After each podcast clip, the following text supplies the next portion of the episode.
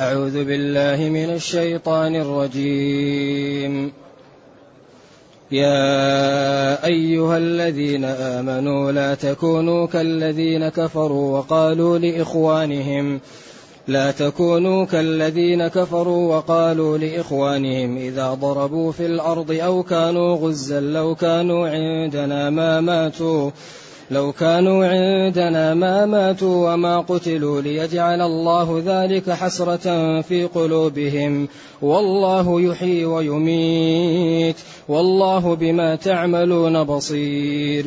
ولئن قتلتم في سبيل الله أو متم لمغفرة لمغفرة من الله ورحمة خير مما يجمعون. ولئن ولئن متم أو قتلتم لإلى الله تحشرون. فبما رحمة من الله لنت لهم ولو كنت فظا غليظ القلب لانفضوا من حولك فاعف عنهم واستغفر لهم وشاورهم في الأمر. فإذا عزمت فتوكل على الله. إن الله يحب المتوكلين. إن ينصركم الله فلا غالب لكم. وإن يخذلكم فمن ذا الذي ينصركم من بعده. وعلى الله فليتوكل المؤمنون. أحسن الله إليك. الحمد لله الذي أنزل إلينا أشمل كتاب وأرسل إلينا أفضل الرسل وجعلنا خير أمة أخرجت للناس فله الحمد وله الشكر على هذه النعم العظيمة والآلاء الجسيمة والصلاة والسلام على خير خلق الله وعلى آله وأصحابه ومن اهتدى بهداه. أما بعد فإن الله تعالى ينهى المؤمنين أن يكونوا كالذين كفروا.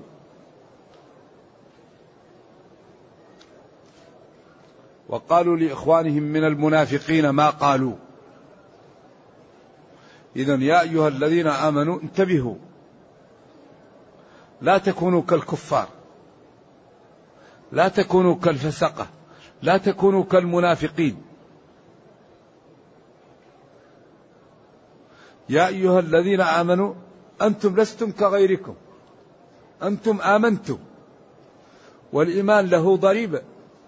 الإيمان له ثمن. الإيمان له تبعات. لا تكونوا كالذين كفروا. إلى آخره. إذا هذا الكتاب هو جاء لإنقاذ الناس ولجعلهم أمة في المكان اللائق بها. لذلك هذه المعاني المحدودة تتكرر وتوضح وتأتي بأشكال كثيرة. والغرض عشان الإنسان يفهم ويتبع.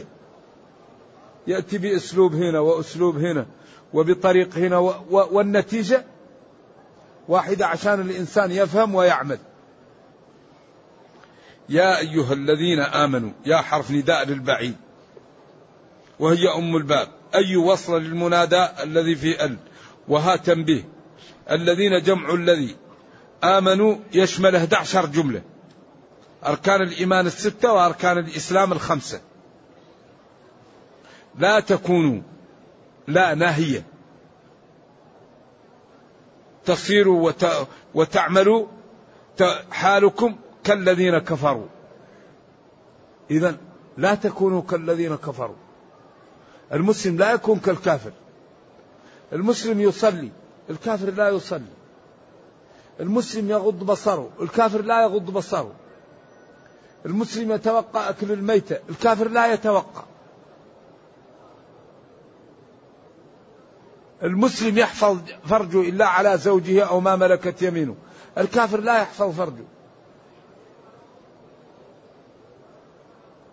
المسلم يعلم أن ما كتب الله يقع. الكافر لا. كل شيء يعيده إلى ماذا؟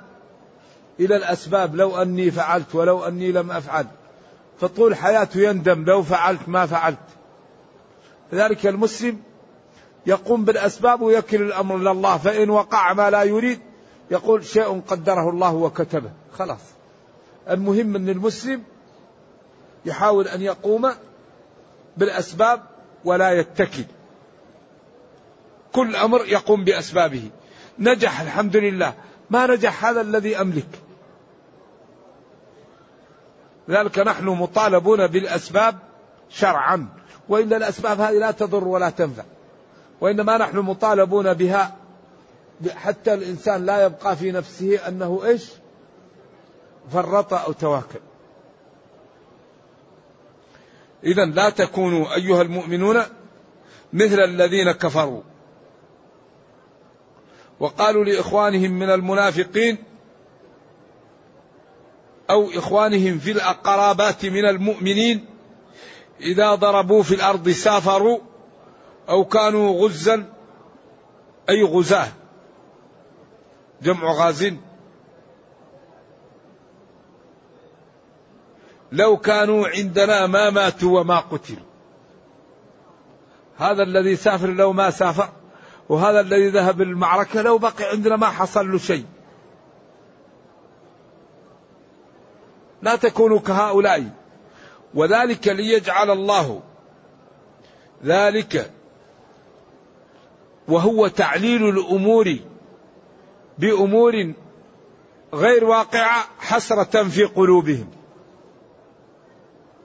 اذا هؤلاء الحياة حسرة عليهم. لأن كل ما حصل شيء يقولون إيش؟ لو فعل كذا لو فعل كذا. بعض الناس إذا حصل له أي شيء فلان عانني فلان فعل لي فلان قال لي. طيب يا أخي الله يقدر الأمور كتب. ما تجعل أمورك كلها. الله يقدر الأمور. وإذا قدر الله أمرا هيأ له الأسباب. تنوعت الأسباب الموت واحد. خلاص الشريط إذا انتهى الإنسان يموت. انتهى الشريط. يموت بسكتة يموت بحادث يموت بأي شيء يموت خلاص. إذا انتهى شريط الحياة الإنسان يموت. إن أجل الله إذا جاء. إذا أيها المؤمنون لا تكونوا مشابهين للكفار حين يعللون الأمور بأمور ولا يستطيعون أن يستفيدوا لدنياهم ولا أخراهم خوفا من الموت أو من القتل أو من الحوادث. والله جل وعلا قدر كل شيء. ولذلك ما لا يقول لبيد. يقول حبائله مبثوثة في سبيله. إيش؟ ويفنى إذا ما أخطأته الحبائل. الإنسان محكوم عليه بالانتهاء. فإذا قدر الله له أن ينتهي قبل أن يصل إلى النهاية ينتهي وإذا لم يصل إليه شيء وسلمه يأتي إلى مرحلة إيش؟ النهاية. كما قال حميد بن ثور الهلالي وحسبك داء أن تصح وتسلم. يعني يكفيك من المرض الصحة والسلامة لأنهما يوصلانك إلى مرحلة يش الهرم. يقول أرى بصري قد رابني بعد حدة وحسبك داء أن تصح وتسلم. يكفيك من المرض الصحة والسلامة. لأنك إذا سلمت تذهب بك الأيام إلى إيش؟ إلى الهرم والهرم لا علاج له. قال ثم جعل من بعد قوة إيش؟ ضعف إيش؟ وشيبة. خلاص الضعف هذا ما وراه قوة. ما يمكن. إذا إنسان إذا سلم رايح يصل إلى مرحلة إيش؟ الهرم ولا علاج للهرم. وهل يصلح العطار إيش ما يمكن. اذا أيها المؤمنون لا تكونوا مثل الذين كفروا. لو أني فعلت لو ما فعلت لو مسيت لما سفرت لا. المسلم يقوم بالأسباب ويكل امره إلى الله ويذهب إلى ما ينفعه ويعزم والمؤمن القوي خير وأحب إلى الله من المؤمن الضعيف. المؤمن القوي هذا أحسن. قوي بإيمانه قوي بجسمه قوي بعقله قوي بتخطيطه قوي بإرادته. ما يكون المسلم ينظر إليه ضعيف عالة لا يفهم جهل لا ما يصلح. ليجعل الله ذلك الأمر حسرة أي ألما في قلوبهم. والله يحيي ويميت. الذي يحيي هو الله والذي يميت الله. لا غيره إذا جاء أهل الأرض يريدون أن يقتلوك والله ما كتب لا يمكن أن يقتلوك. وإذا جاء أهل الأرض يريدون أن يحيوك والله ما كتب لا يستطيعون. وإنما ما أراد الله يكون. إذا ينبغي أن يعيش العبد على ما أراد ربه منه. ينفذ الأوامر يجتنب النواهي يتأدب بالآداب يسير على النظام الذي جاءه من الله. والله بما تعملون بصير أي بعملكم أو الذي تعملونه. ما يمكن أن تكون مصدرية أو موصولية. وهذا فيه ترغيب وترهيب. ما دام الرب جل وعلا بصير بأعمالنا فالمتقي يجتهد في الطاعة والعاصي يقلع ويتوب.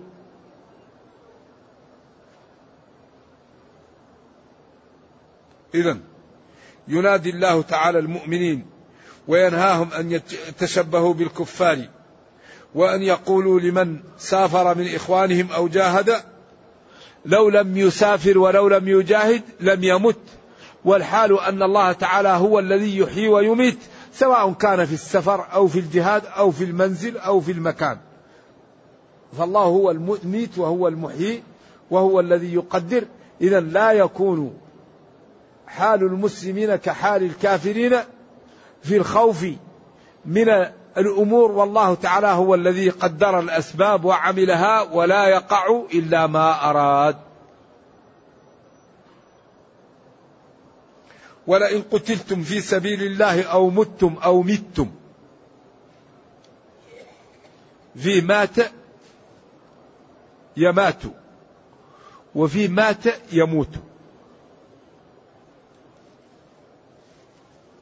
متم يعني مات يموت ومتم مات يمات. مويت. وفي تداخل لغات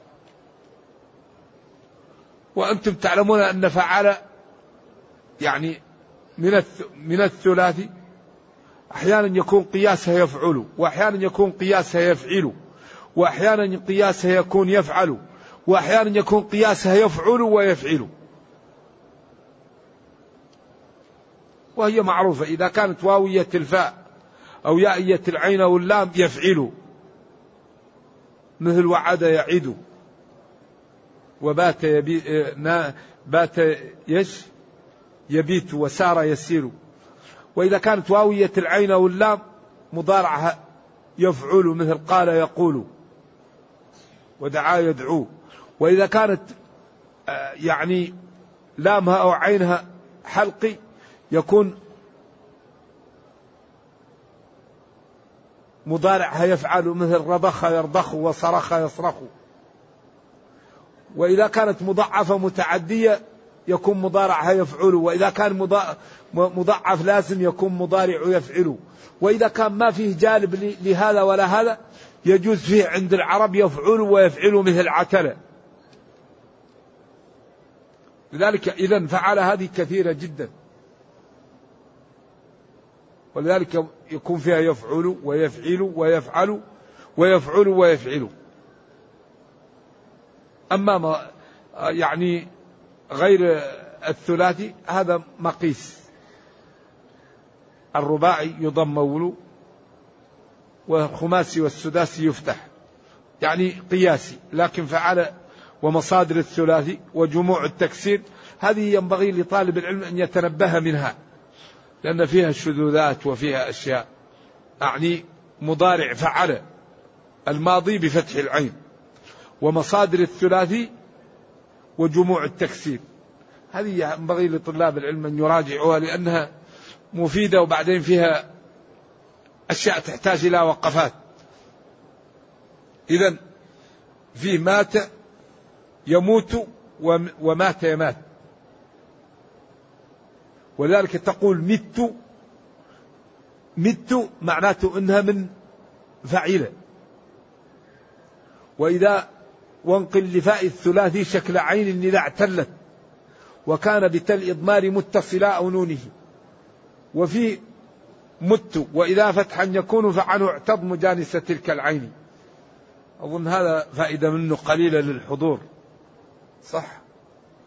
نتعدى هذه الأشياء. أحسن؟ نعم؟ نتعداه إذا الله المستعان. ويقول جل وعلا ولئن قتلتم في سبيل الله أو متم أو متم. على كل حال هذا القصد. لمغفرة من الله ورحمة خير مما يجمعون. إذا سافرتم أو قتلتم مغفرة الله خير مما تبحثون له في الدنيا وتجمعونه. إذا ولئن متم أو قتلتم لإلى الله تحشرون. إذا أنتم تبحثون وتسافرون لأجل أمور الدنيا ولأجل مصالح. فإذا مات أحدكم على الإيمان أو قتل متلبسا بالإيمان فهو سيجد ما يريد وأكثر منه. إذا لم تخافون ولم تجبنون ولما تقعون وت... وت... لأنكم إذا مات أحدكم وهو على الخير أو مات وهو يجاهد فالذي سيجده أكثر مما هو الآن يشتغل فيه. فلم تخافون ولم تحزنون؟ ولئن متم أو قتلتم لإلى الله تحشرون. ثم قال قبلها ولئن قتلتم في سبيل الله أو متم لمغفرة من الله ورحمة. لئن متم أو قتلتم وأنتم على الخير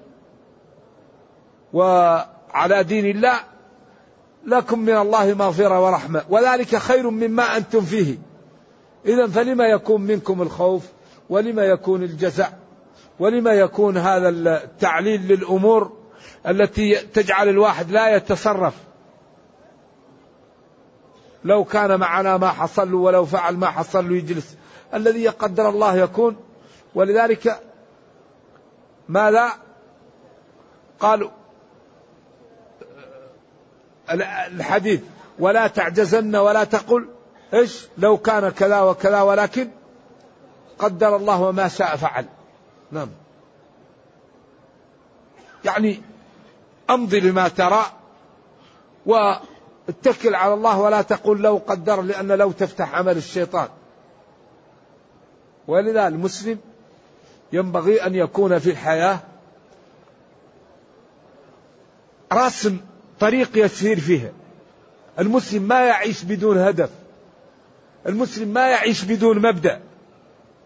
يكون عنده هدف ويرسم له الطريق. ما هو هدف المسلم مثلا؟ أن ينجو من النار ويدخل الجنة. اذا هذه النهاية.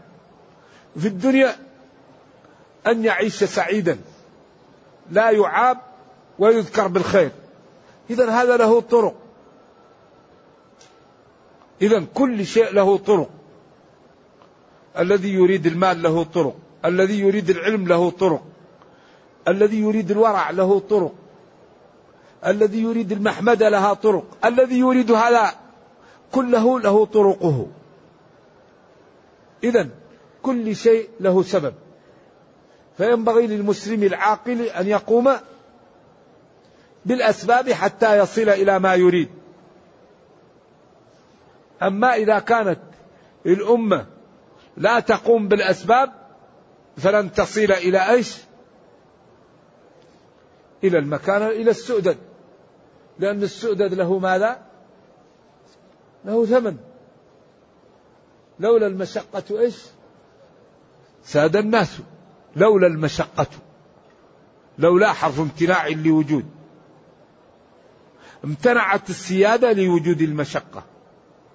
أما من اقتحم المشقة نال إيش؟ نال السيادة. حمل المشقة واحتمال أذى الورى ليس المشمر للعلا كالقاعد. قل للذي طلب العلا بسواهما هيهات تضرب في حديد بارد. إن السيادة فاعلمن مشقة. لولا صعوبتها لساد الأرذل. ما كل من طلب السيادة نالها ما نالها إلا الكريم المفضل. إذا الذي يريد السؤدد لا بد من أن يبذل. يبذل من وقته يبذل من ماله يبذل من جاهه يبذل من علمه. يبذل بعدين ينال السيادة. أما إذا كان الإنسان يريد أن يبقى موفرا ما يملك من وقت أو مال وجاه حتى يموت.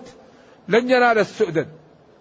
لأن السؤدد ينال بالبذل من الوقت البذل من المال البذل من الجاه. فإذا بذل المسلم لدينه ولإخوانه نال السؤدد. ولذلك الفرق بين الفاضل والمفضول أن الفاضل يبذل. وقل اعملوا. وقل اعملوا. افعلوا الخير. اعملوا افعلوا الخير. من الذي يقرض الله؟ سابقوا إلى مغفرة. سارعوا إلى مغفرة. استبقوا الخيرات.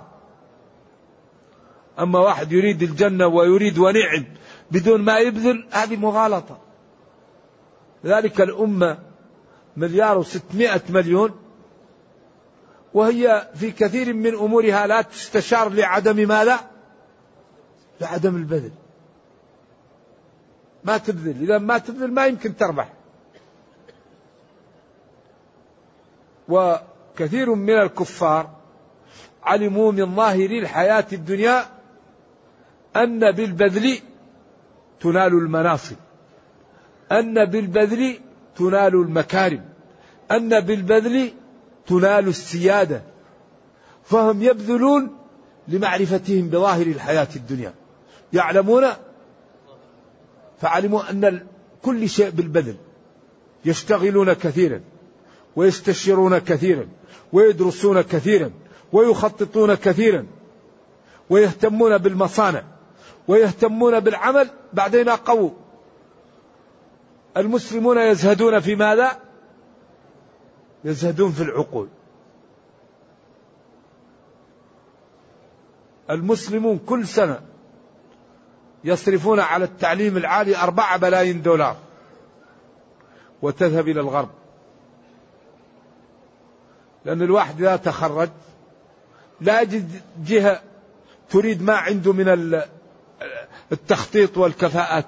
فيقول إذا أنا تعبت أذهب إلى جهة تقدر لي أمري فيذهب إلى الغرب. أخطر شيء زهد الأمة في العقول. أخطر شيء الشيخوخة المبكرة التي تعيشها الجامعات في العالم الإسلامي. أخطر شيء الضعف العلمي. لا يوجد شيء أضر من الضعف العلمي. لأن الضعف العلمي يضعف الإدارة والاقتصاد والعقل والدين والعلاقات. وكل شيء يتقوض بالضعف العلمي. لذلك لا يقوى شعب ولا أمة إلا بالاهتمام بالعلم. ولذلك أول شيء في كتابنا ما هو؟ اقرأ اقرأ. كتاب معجز اقرأ. أول شيء نزل اقرأ. هل يستوي الذين يعلمون؟ وإذا صبرت الآن أي فضيلة تجد سببها العلم. ومن فضل العلم أن سحرة فرعون لما كانوا أبصر أهل الأرض في السحر علموا أن ما عند موسى ليس من السحر فأصبح الإيمان في قلوبهم يرغمهم على السجود. لأنهم كانوا أسحر أهل الأرض وجمعوا حبالهم وعصيهم وقالوا بعزة فرعون إنا لنحن الغالبون فلما ألقى موسى عصاه فإذا هي تلقف ما يأفكون تلتهم. فأيقنوا أن هذا ليس من السحر. لذلك قال الله تعالى فألقي السحرة.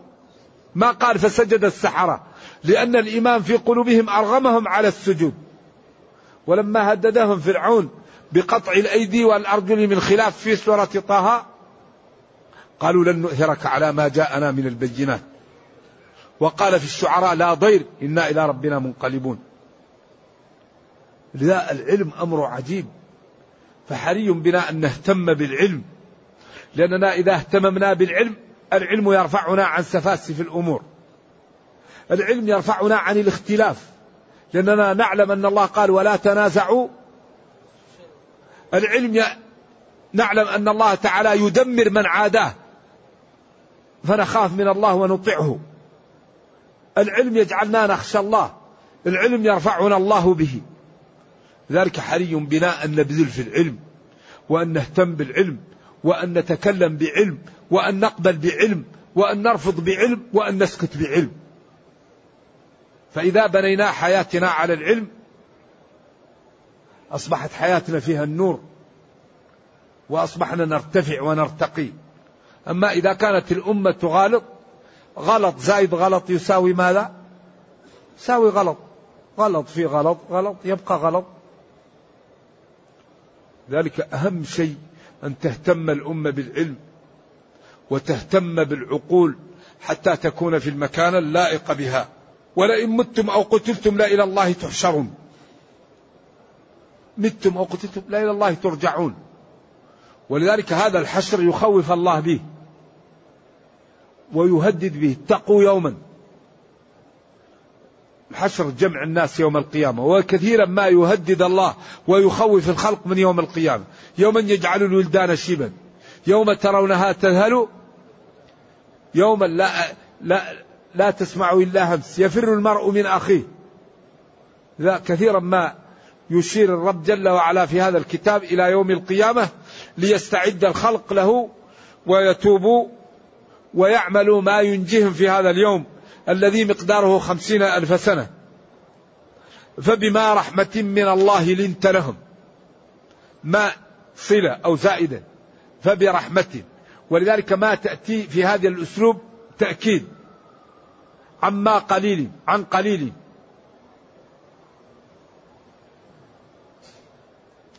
فبرحمة من الله لنت لهم. هيأك ربك على الفضيلة وعلى الرحمة ولذلك لنت لهم ولم تقس عليهم حتى لا ينفضوا من حولك ويتركوا هذا الدين. فهيأك لأن لأنك رحيم ورؤوف ولين ولا تقابل الإساءة بالإساءة وإنما تقابل الإساءة بالحسنة وتأتي لكل شيء بالرفق. لذلك لنت لهم. ولو كنت فظا.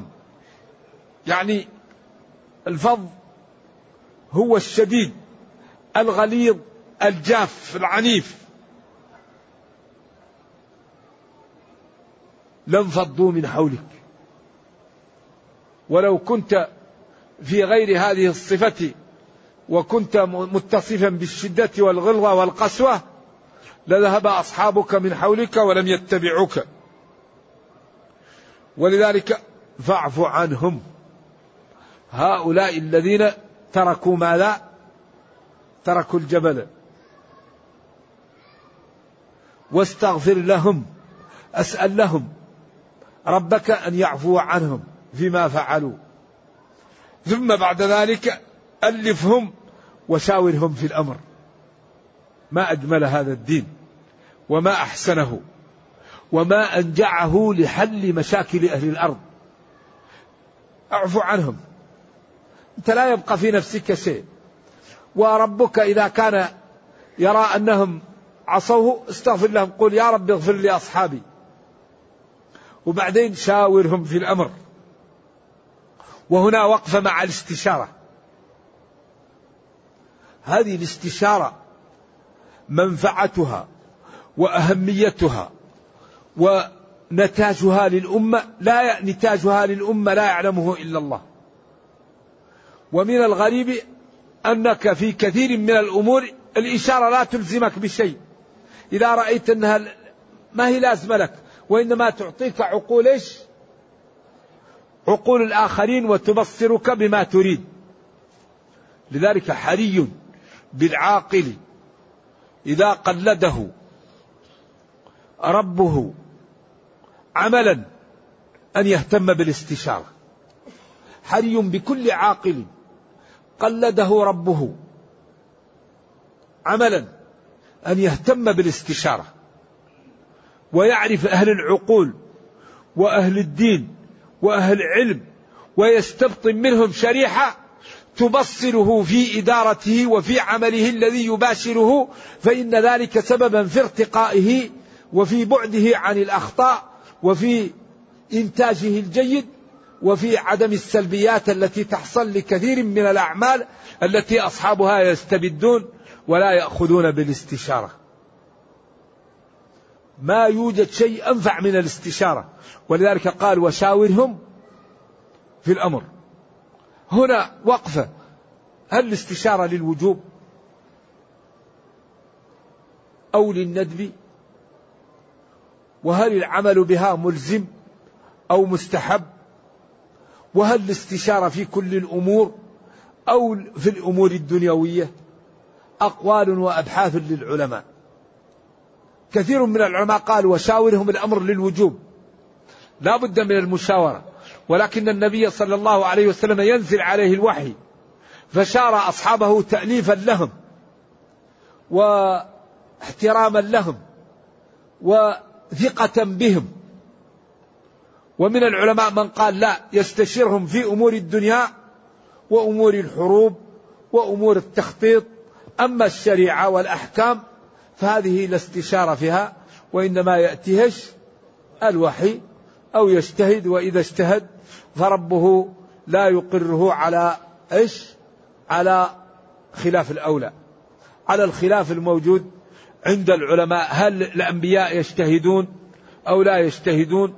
لقوله تعالى وما ينطق عن الهوى إن هو إلا وحي يوحى والخلاف يعني هو شبه لفظي لأنه إذا اجتهد وأمر بذلك فهذا وحي في الجملة ولكنه إذا اختار المرجوح يبين له الراجح كما قال له لما أذنت لهم وقال له أيوة أيوة لما تحرم ما أحل الله؟ نعم. ولذلك هذا كان هو الصواب في هذا لكن الله بين له الأولى على الخلاف الموجود بين علماء الأصول في المسألة.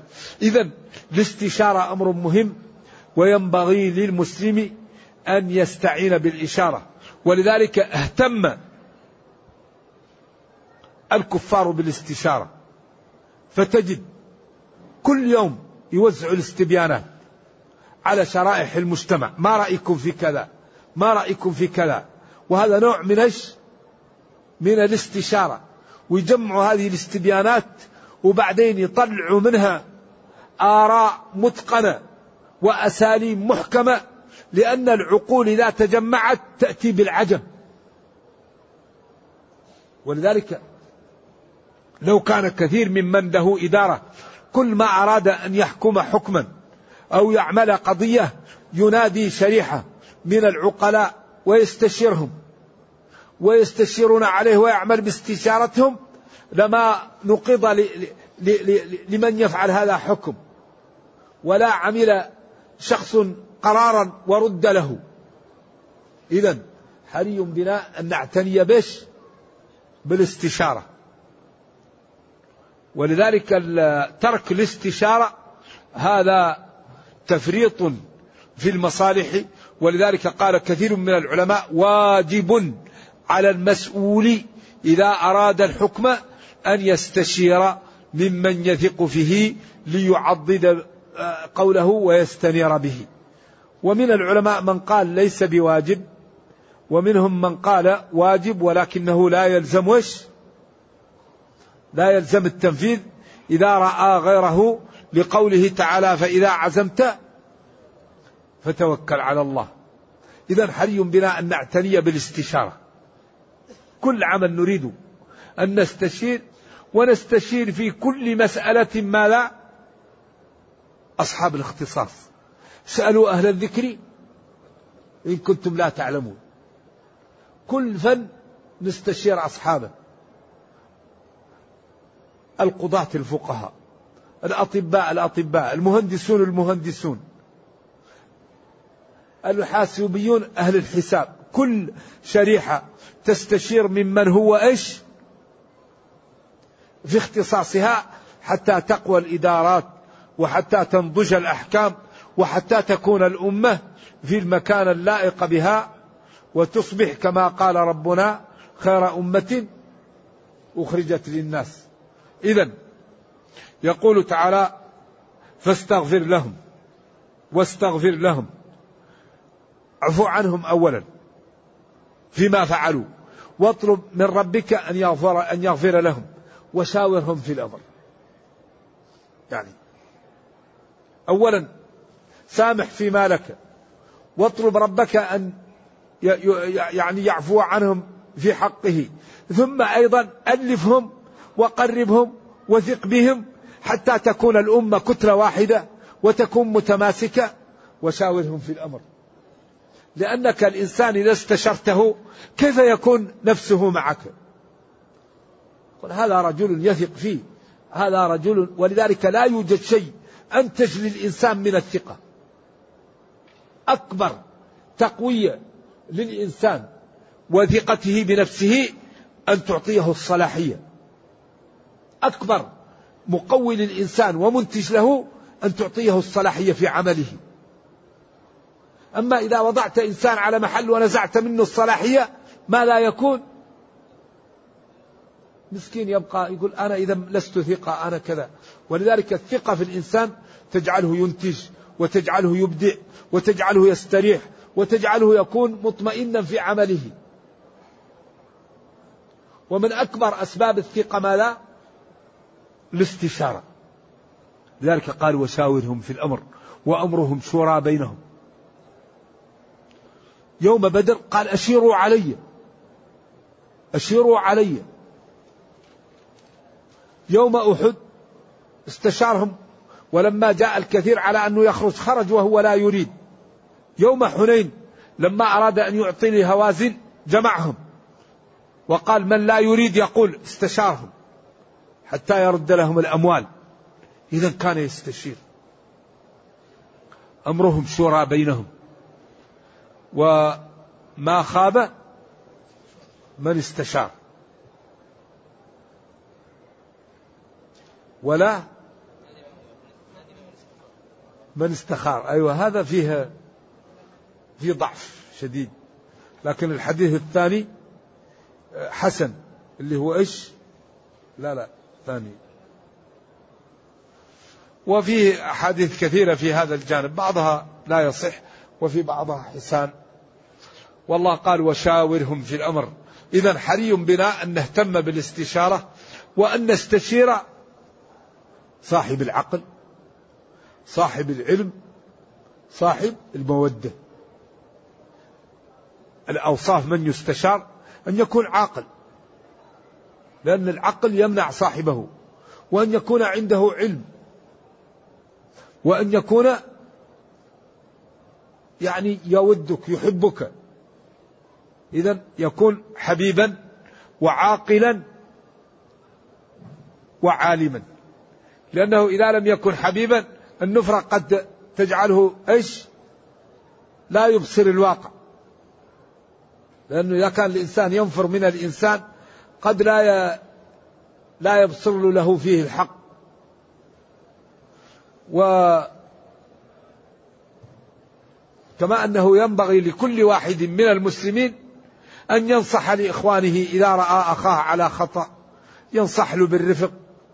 ولذلك قال والنصح لكل مسلم ما استطعت. ولذلك قال وعامة وعامتهم أيوة يعني يساعد الناس يريد لها الخير يرفق بها يحاول أن يوصل لها الخير والمعلومة. فإذا عزمت فتوكل على الله. إذا شاورت وبينت تبين لك ما عند الناس والذي تراه من هذه الآراء والذي يستنير لك وتريده بعد الاستشارة توكل على الله.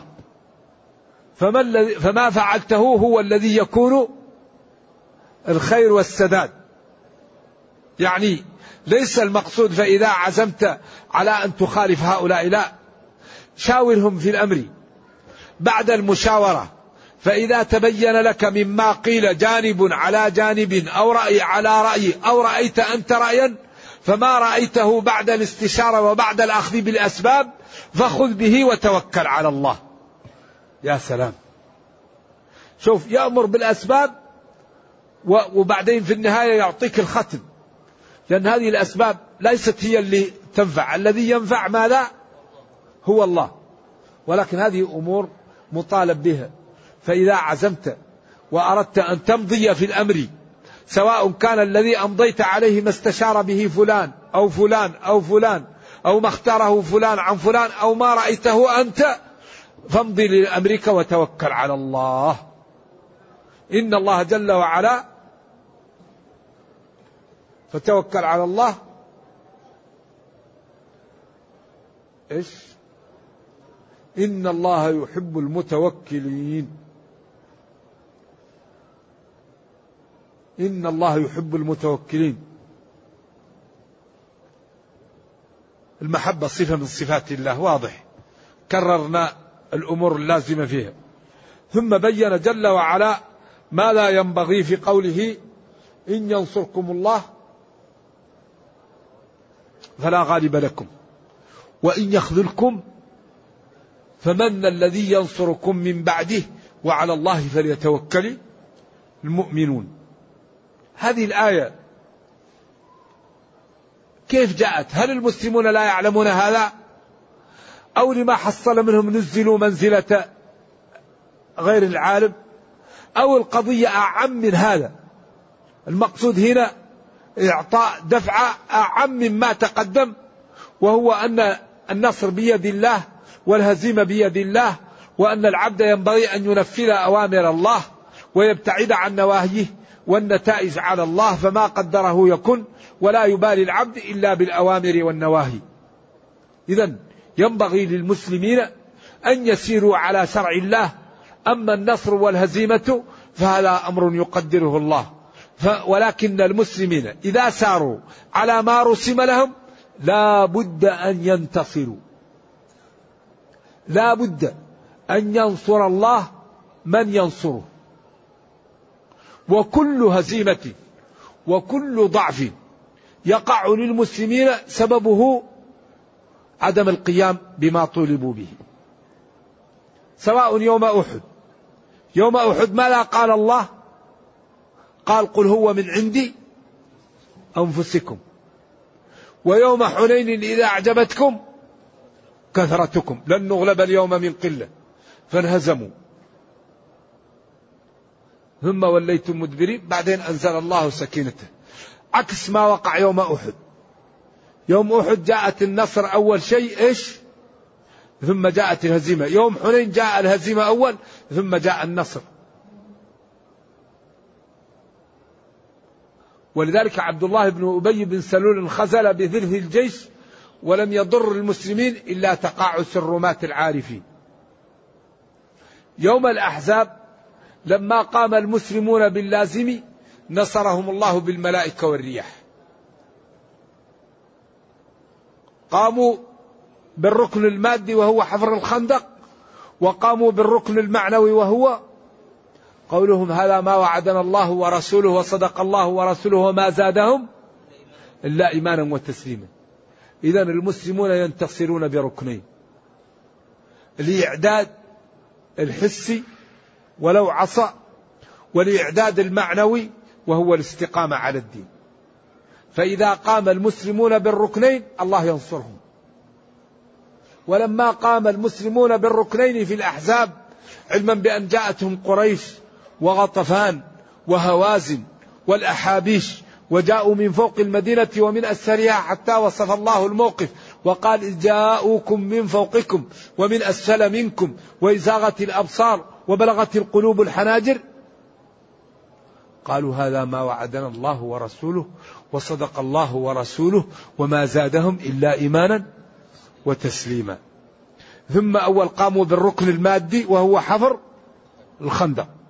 إذا هذا الذي يملك المسلمون أنزل الله الملائكة والرياح وامتن على المسلمين وهزم الأحزاب فأصبحوا كل ما وضعوا قدر نسفته الرياح.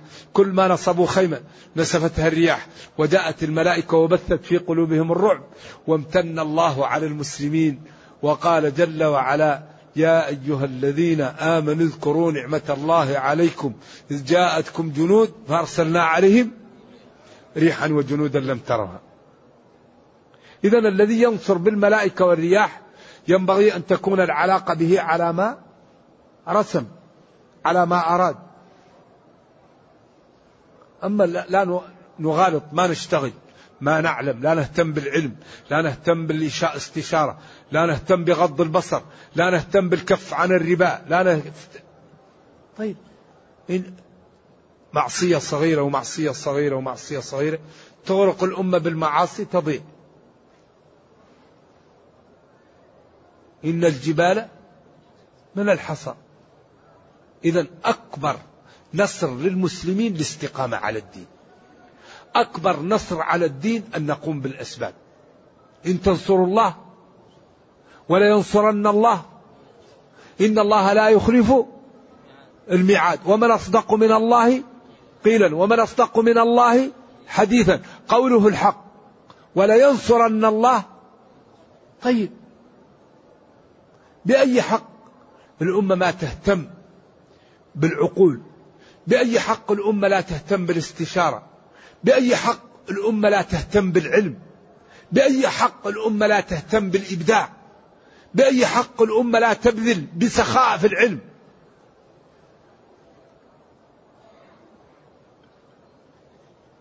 بعض الدول الآن الغربية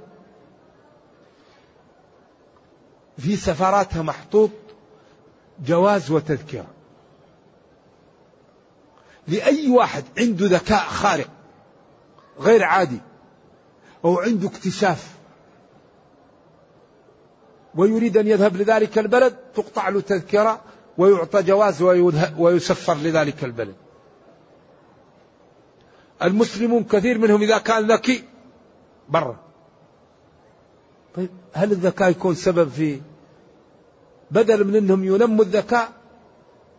هذه مشكلة. ولذلك لماذا المسلمون قليل فيهم الإبداع؟ ولذلك لابد نهتم نشيع بيننا الاهتمام بالعلم نشيع بيننا الاهتمام بالعقل نشيع بيننا الاهتمام بالإدارة نشيع بيننا الاهتمام بالصدق نشيع بيننا الاهتمام بالإنتاج نشيع بيننا الاهتمام بأن لا يبقى بيننا عاطل لا يبقى بيننا فقير لا يبقى بيننا محتاج. نشيع بيننا التعاون وتعاونوا. اللي عنده عقل يعطي من عقله لأخيه اللي عنده علم يعطي لأخيه اللي عنده شيء يعطي لأخيه حتى الأمة إيش؟ تنهض. لذلك والله لا يؤمن من لا يأمن جاره. إيش اللي بات جاره جوعان؟ ما الذي عليه؟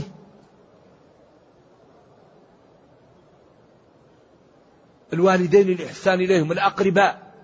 ليس المكافئ بالمواصل إنما الواصل الذي يصل إيش؟ من قطعه. يأمر بالصلة الجار ذي القرباء والجار الجنب والصاحب بالجنب وابن السبيل. أطعموا القانع والمعتر. القانع السائل القانع المتعفف المعتر الواسطة بينهما. يعني أطعم كل الناس. من يسأل ومن يتعفف ومن لا يسأل ولا يتعفف. يمشي أمامك. في بعض الناس يتعفف يحسبهم الجاهل. وفي بعض الناس يقول لك أنا محتاج أعطيني. وفي بعض الناس لا يقول لك ولا يسكت ولكن يمر. يتعرض. لذلك الله يقول أعطوا.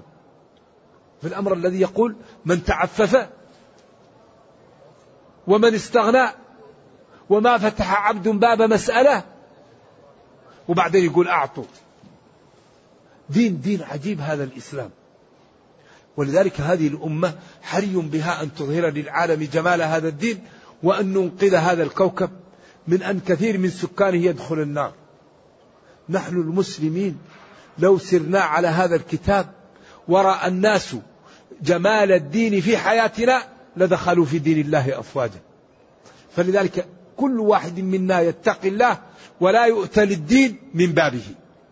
كل واحد منا يقوم إيش؟ من بابه. كل واحد على ثغرة فما عليه يصلح. فالمدرس يصلح. والطبيب يصلح. والمهندس يصلح.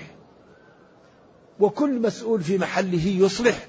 وبإذن الله تعالى إذا رأى الناس جمال هذا الدين في حياتنا دخلوا في الإسلام.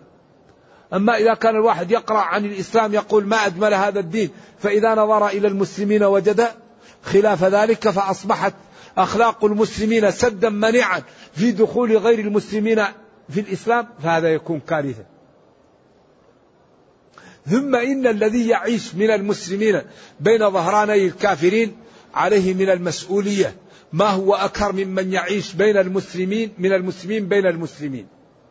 لأن المسلم الذي يعيش بين الكافرين يجب أن لا يظلم ولا يكذب ولا يتخلف عن الصلاة ولا يعمل أوراق زور ولا يسرق على الكفار لأنه إذا فعل ذلك ينسبون ذلك لماذا؟ لدينه وللإسلام أما المسلم الذي يعيش بين المسلمين إذا فعل هذا المسلمون يعلمون أن الإسلام يحرم الفاحشة ويحرم الميتة ويحرم النظر إلى الأجنبية ويحرم أكل الغيبة. لكن الكفار يجهلون هذا. فإذا رأوا المسلم يقدم على المعاصي قالوا إذا هذا دين تعبان. فلذلك فليتق الله من يعيش من المسلمين بين الكافرين وليظهر جمال الدين في حياته وفي سلوكه ولا يظلم الكفار لأن الظلم ظلمات يوم القيامة وذلك يكون سببا في تنفيرهم عن الدين. إذا بهذا يتبين أن الله جل وعلا ما أراده يكون وما لم يرده لم يكن. لذلك نقم بالأسباب ونكل أمورنا إلى الله. اللهم أرنا الحق حقا وارزقنا اتباعه وأرنا الباطل باطلا وارزقنا اجتنابه. ولا تجعل الأمر ملتبسا علينا فنضل. اللهم أصلح لنا ديننا الذي هو عصمة أمرنا وأصلح لنا دنيانا التي فيها معاشنا. واجعل الحياة زيادة لنا في كل خير والموت راحة لنا من كل شر. ربنا أتنا في الدنيا حسنة وفي الآخرة حسنة وقنا عذاب النار. اللهم إنا نسألك من خير ما سألك من محمد صلى الله عليه وسلم وعبادك الصالحون. ونعوذ بك من شر ما استعاذك منه محمد صلى الله عليه وسلم وعبادك الصالحون. ربنا آتنا في الدنيا حسنة وفي الآخرة حسنة وقنا عذاب النار. سبحان ربك رب العزة عما يصفون. وسلام على المرسلين والحمد لله رب العالمين.